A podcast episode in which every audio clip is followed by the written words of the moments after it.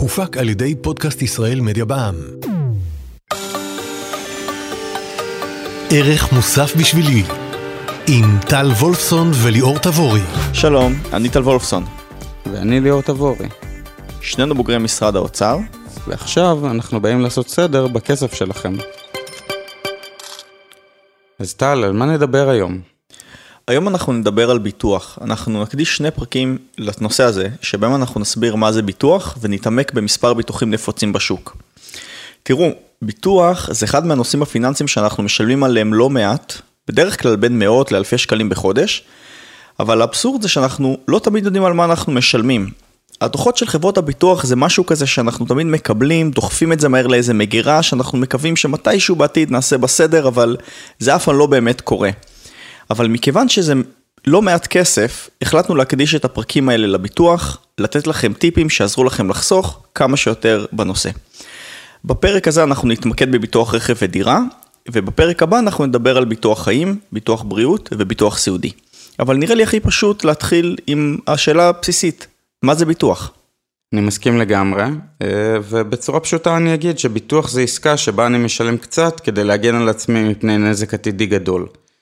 אני ארכוש ביטוח רק אם אני לא יכול לעמוד בהוצאות במקרה של פגיעה. אני אתן לך דוגמה, נניח אני משלם כל חודש מאות שקלים לביטוח רכב, כדי שאם יגנבו לי אותו חס וחלילה אני לא אה, במכה פתאום יאבד רכב ששווה כמה עשרות אלפי שקלים. לעומת זאת, יש דברים שאני לא מבטח, נניח אני לא מבטח את הטלפון שלי, שאם יגנבו לי אותו זה יהיה מאוד לא נעים, אבל זה יגרום לי נזק של 2,000-3,000 שקלים, זה משהו שאני יכול להתמודד איתו. ובאמת, הביטוחים הנפוצים הקיימים בשוק מגנים עלינו מפני פגיעות כלכליות משמעותיות, כמו פגיעות לדירה, לרכב, לבריאות ועוד דברים שאנחנו מעדיפים לא להתעסק איתם. אז אם יש לכם בלאגן בראש מכל סוגי הביטוחים, לא צריך לדאוג, אנחנו נעבור על כל הביטוחים ונעשה סדר בכל אחד מהם. אני חושב רק שכדאי שנזכור בדיון הזה, שאנחנו אומר, אומנם מבטחים את עצמנו מכל מיני נזקים, אבל תמיד חברות הביטוח מכריחות אותנו לשלם חלק מהנזק במה שנקרא השתתפות עצמית. זאת אומרת שהפיצוי שאנחנו נקבל הוא תמיד יהיה נמוך יותר מהנזק שנגרם, אנחנו ניתן דוגמאות בהמשך. נראה לי אבל אם אנחנו רוצים להסתכל על התחום הזה קצת מלמעלה, בגדול אפשר לומר שאנשים עושים שלוש טעויות עיקריות בביטוח. לפעמים עושים ביטוח שלא מכסה את כל מה שאנחנו צריכים, זאת אומרת יש לנו פחות מדי ביטוח. מצד שני, לפעמים אנחנו עושים ביטוח כפול ולפעמים משולש, עושים ביטוח שמכסה דברים שאנחנו לא צריכים, זאת אומרת לפעמים אנחנו רוכשים יותר מדי ביטוח. והדבר השלישי זה שלפעמים אנחנו עושים את הביטוח הנכון, אבל משלמים עליו יותר מדי ממה שאנחנו באמת יכולים לשלם. ומה שאנחנו רוצים לעשות בפרק הזה, או בשני הפרקים הקרובים, זה לעזור לכם להתמודד עם שלוש הטעויות האלה, כדי להגיע כמה שיותר מוכנים לנושא. אבל דבר ראשון, לפני שרצים וקונים ביטוח, אנחנו ממליצים קודם כל לבדוק איזה ביטוחים כבר יש לנו. למזלנו יש אה, אתר מאוד אה, טוב אה, של משרד האוצר שנקרא הר הביטוח, חפשו בגוגל. הוא מאפשר לכם לעשות בדיקה לגבי כל הביטוחים שיש לכם, והבדיקה הזאת היא כמובן בחינם. אנחנו מזינים שם את הפרטים האישיים שלנו, ואנחנו מקבלים רשימה של כל סוגי הביטוחים שיש לנו היום, אה, את התשלומים החודשיים שאנחנו משלמים, מחברת הביטוח וכולי. למה חשוב לעשות את זה? אני חושב שיש שלוש סיבות מרכזיות. תראה, קודם כל, כשאנחנו עושים את זה, אנחנו נמנעים ממצב שבו אנחנו משלמים על ביטוח שלא ידענו עליו. דבר שני, אנחנו יכולים ככה למנוע כפל ביטוחים. אני למשל שילמתי ביטוח בריאות, ודרך האתר גיליתי שאבא שלי רכש במקביל ביטוח בריאות לכל המשפחה. סיבה שלישית זה ששימוש באתר הזה יכול לעזור לנו לערוך השוואות בין חברות ביטוח ולקבל מהן הצעות טובות יותר. עם, עם הנתונים שנקבל מהר הביטוח אפשר לעשות סקר שוק עם חברות הביטוח ולהתמקח אה, ולהשיג מחיר טוב יותר. כמובן שאנחנו ממליצים לעשות גם את הבדיקה הזאת אחת לשנה-שנתיים, כי שוק הביטוח כל הזמן משתנה, בעיקר ביטוחי הבריאות, וגם הצרכים שלנו משתנים כל הזמן. יכול להיות שכשאני סטודנט באוניברסיטה עדיין אין, אין לי רכב, אבל כשאני גדול יותר פתאום יש לי רכב ודירה ודברים שאני צריך לבטח שאני לא תמיד חושב עליהם כשאני צעיר. אוקיי, okay, אז אחרי שהבנו מה זה ביטוח ומה הטעויות העיקריות שאנשים עושים בתחום הזה, נדבר היום על שני סוגי ביטוחים שהם מאוד נפוצים ונחשבים לפשוטים יחסית, ביטוח רכב וביטוח דירה. על כל ביטוח אנחנו ניתן רקע קצר, אה, דוגמה מספרית וטעויות שצריך להימנע מהן. אז אני רוצה להתחיל עם ביטוח רכב. תראו, כשאנחנו עושים ביטוח רכב, אנחנו צריכים לזכור שיש אה, שלושה מושגים בסיסיים. אה, הביטוח בעצם מתחלק לביטוח חובה, ביטוח צד ג' וביטוח מקיף. כל אחד מהם מבטח דבר מאוד מסוים שעלול להינזק אם חס וחלילה תהיה תאונה או שיגנבו לנו את האוטו. אז נתחיל מביטוח חובה, כי הוא הכי חשוב, והוא מכסה אותנו ואת כל המעורבים, אה, שאם יש חס וחלילה תאונה, הוא מכסה אותנו ואת כל המעורבים מנזקים, אה, מפגיעות גופניות שעלולות להיגרם. וכשמו כן הוא, הוא חובה, ובלעדיו פשוט לא חוקי לנסוע עם האוטו על הכביש, לכן ברור שנעשה אותו. יש שני ביטוחים נוספים אה, שהם בעצם מבטחים את הרכוש, את הרכבים או רכוש שנפגע כתוצאה מרכב. אה, יש את הביטוח מקיף, אה, שזה ביטוח מפני נזק לרכב שלנו, בין אם הוא ניזוק בתאונה או שהוא נגנב. ויש ביטוח של צד ג' שהוא מכסה אותנו מנזק שאנחנו עלולים לגרום לרכוש של מישהו אחר עם האוטו, באמצעות האוטו. אני רוצה לדבר קצת על המחיר. תראו, נתחיל מביטוח החובה. המחיר של ביטוח חובה הוא תלוי בסוג של הרכב, בגיל הנהג, בעבר התעבורתי, למשל אם עשיתם תאונות אז הוא יהיה אה, יקר יותר, ועוד כמה גורמים שלא ניגע בהם עכשיו. איך אנחנו יודעים מה המחיר של הביטוח? ליאור, איך אנחנו יודעים את זה? אה, פשוט מחפשים בגוגל מחשבון תעריפי ביטוח רכב חובה, ומגיעים לאתר משרד האוצר. שם אנחנו מכניסים את הפרטים שלנו ורואים את המחיר שכל חברה מציעה לנו, בנוסף לדירוג השירות שלה שמסביר כמה אנשים אה, אה, מבסוטים מהשירות שלה בגדול. אה, צריך להדגיש שכל ביטוחי הרכב הם זהים לחלוטין, זה לא משנה אם קניתם אותם בחברה א' או בחברה ב', אתם קונים בדיוק את אותו ביטוח, כי זה מה שנקרא פוליסה אחידה. אז באמת אין הבדל בין החברות השונות חוץ מהמחיר שהן מציעות והשירות שהן מציעות, ואנחנו מציעים להתמקד בשני אלה כשאנחנו בוחרים.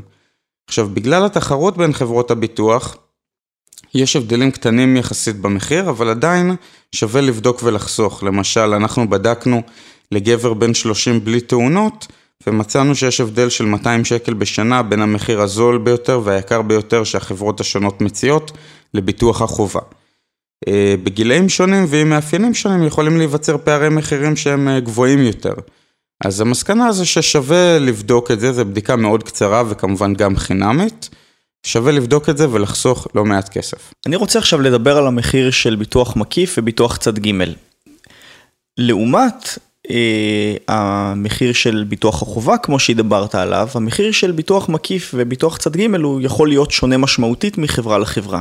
אמרנו שאין הרי חובה לעשות את הביטוחים האלה, אה, ואנחנו ממליצים לעשות או לערוך סקר שוק ולהתמקח מול החברות, כי פה באמת המנעד של המחירים רחב. אבל כדאי להוסיף כאן עוד איזה רובד לדיון, כי לא באמת חובה לרכוש את הביטוח הזה. זה כאילו נשמע טריוויאלי, אבל הרבה פעמים אנחנו לא שמים לב לזה. יש לי חבר למשל שקיבל ממש לא מזמן מאחותו רכב ישן שהיא כבר לא נוסעת עליו, והוא עמד לעשות ביטוח מקיף לרכב הזה בסך 2,000 שקלים בשנה. עכשיו אתם זוכרים, אמרנו שביטוח מקיף זה ביטוח שמבטח אותנו מפני נזק לרכב שלנו, נגיד אם יגנבו לנו אותו או דברים כאלה. ו... אבל לפני שהוא שילם לו ביטוח, הוא הלך ובדק מה שווי הרכב שלפיו חברת הביטוח תפצה אותו, והוא מצא שזה 25 אלף שקלים, שמזה גם כמובן צריך להוריד השתתפות עצמית שיכולה אפילו להגיע ל-3,000 שקלים. זאת אומרת, אם יגנבו לו את הרכב, או שהרכב יזוק אה, בצורה משמעותית בתאונה, הוא יקבל לכיס סכום קטן יחסית ביחס לתשלומים השנתיים שהוא משלם. אז הוא החליט שזה לא שווה לו. לעומת זאת, אותו חבר סיפר לנו שהוא השאיר את הביטוח צד ג', למה? כי הוא מפחד שמחר הוא ינהג באוטו באיילון ויתנגש באיזה פורש או מרצדס ויגרום להם נזק של אה, מאות אלפי שקלים. במקרה כזה, בעל הרכב יתבע אותו על הנזקים שנגרמו ל- לרכב שלו, תזכרו אם חס וחלילה מישהו נפגע בתאונה, זה מבוטח על ידי ביטוח החובה, אבל הנזקים שאתה גורם לרכב של מישהו אחר או רכוש של מישהו אחר, מכוסים רק על ידי אה, אה, ביטוח צד ג', והוא מפחד שהוא יגרום נזק מאוד גדול לאיזשהו רכב יקר, ולא יוכל לשלם את זה בעצמו. לכן הוא השאיר את... אה, את אה, ביטוח הצד ג' וזה אומר שחברת הביטוח שלו תכסה כל נזק שהוא יגרום לרכב היקר. אוקיי, אז אני רוצה לסכם את הדיון שלנו על ביטוח רכב ולעבור לביטוח הבא. יש לנו כמה טיפים. קודם כל, תבדקו באינטרנט מה מחיר הביטוחים שהחלטתם לעשות בחברות הביטוח השונות, תעשו השוואה, זה משתלם. דבר שני, תבדקו עם חברת הביטוח מה ערך הרכב שלכם, שתקבלו אותו אם יקרה משהו לרכב, ותשוו את זה לכמה אתם משלמים כל שנה ותראו אם זה באמת אה, משתלם. דבר שלישי, אנחנו ממליצים לכם להתמקח מול חברות הביטוח על מחיר הביטוח המקיף וצד ג', זה יכול לחסוך הרבה. ודבר רביעי, שטל, אה, שאני רוצה להוסיף לרשימה שטל הקריאה רגע, זה לבדוק גם מה תהיה ההשתתפות העצמית שלנו אם נפעיל כל אחד מהביטוחים, כי זה ישפיע על השיקולים שלנו, האם לרכוש את הביטוח או לוותר עליו. אוקיי, אז בואו נעבור לביטוח דירה. תראו, בדיון הזה אנחנו צריכים לזכור שביטוח דירה כולל שני דברים נפרדים שאפשר לרכוש ביחד, אפשר לרכוש נפרד, בנפרד. הדבר הראשון זה ביטוח מבנה, זה בעצם הנזקים שפוגעים במבנה כתוצאה משרפה, מהצפה, מפריצה, מרעידת אדמה, מכל דבר שאתם יכולים לחשוב עליו. הדבר השני זה ביטוח תכולה, זה נזקים שפוגעים במה שבתוך הדירה, כתוצאה מכל מה שיכול לפגוע במבנה, כמו בסעיף הקודם, משרפה, מהצפה, מגניבה וכולי. מה אנחנו צריכים לעשות פה? בנושא של ביטוח דירה אנחנו צריכים לעשות בעצם שני דברים. הדבר הראשון זה לוודא שגובה הכיסוי הביטוחי של הבית מתאים לנו. ונסביר בדיוק מה זה אומר. כשאנחנו רוכשים ביטוח מבנה, לחברת הביטוח יש כללים לקביעת שווי הנכס, שבגדול מבוסס על המטראז' של הדירה ואיכות הבנייה. מה שצריך לזכור הוא שמדובר אך ורק בדירה עצמה ולא בשווי הקרקע, ככה שהערך יהיה נמוך משמעותית משווי הדירה שלנו. למשל, עשינו איזושהי סימולציה לדירת אה, ארבעה חדרים במרכז הארץ, שעולה בערך מיליון וחצי שקל, ועלות הבנייה שלה היא רק 400 אלף שקל. אז אין צורך לבטח את שווי הדירה כולו, כי הוא כולל גם את ערך הקרקע, שלא ינזק אם הדירה אה, תיפגע או אפילו תיהרס חס וחלילה. אבל צריך להגיד על הנקודה הזאת שלעיתים יש חוסר דיוק באומדן הזה שחברת הביטוח אה, נותנת לנו. ואם האומדן הזה נראה לכם לא סביר באופן קיצוני, או גבוה או נמוך מדי, אז כדאי להיעזר בסוקר מקצועי. למה זה חשוב, טל? תראו, זה חשוב כי אם הסכום שאנחנו מבטחים גבוה מדי, אז בעצם יוצא שאנחנו סתם משלמים יותר מדי כסף כל חודש, ואם יקרה נזק לדירה, אנחנו לא באמת נקבל את הפיצוי הגבוה, אלא את הערך האמיתי של הדירה.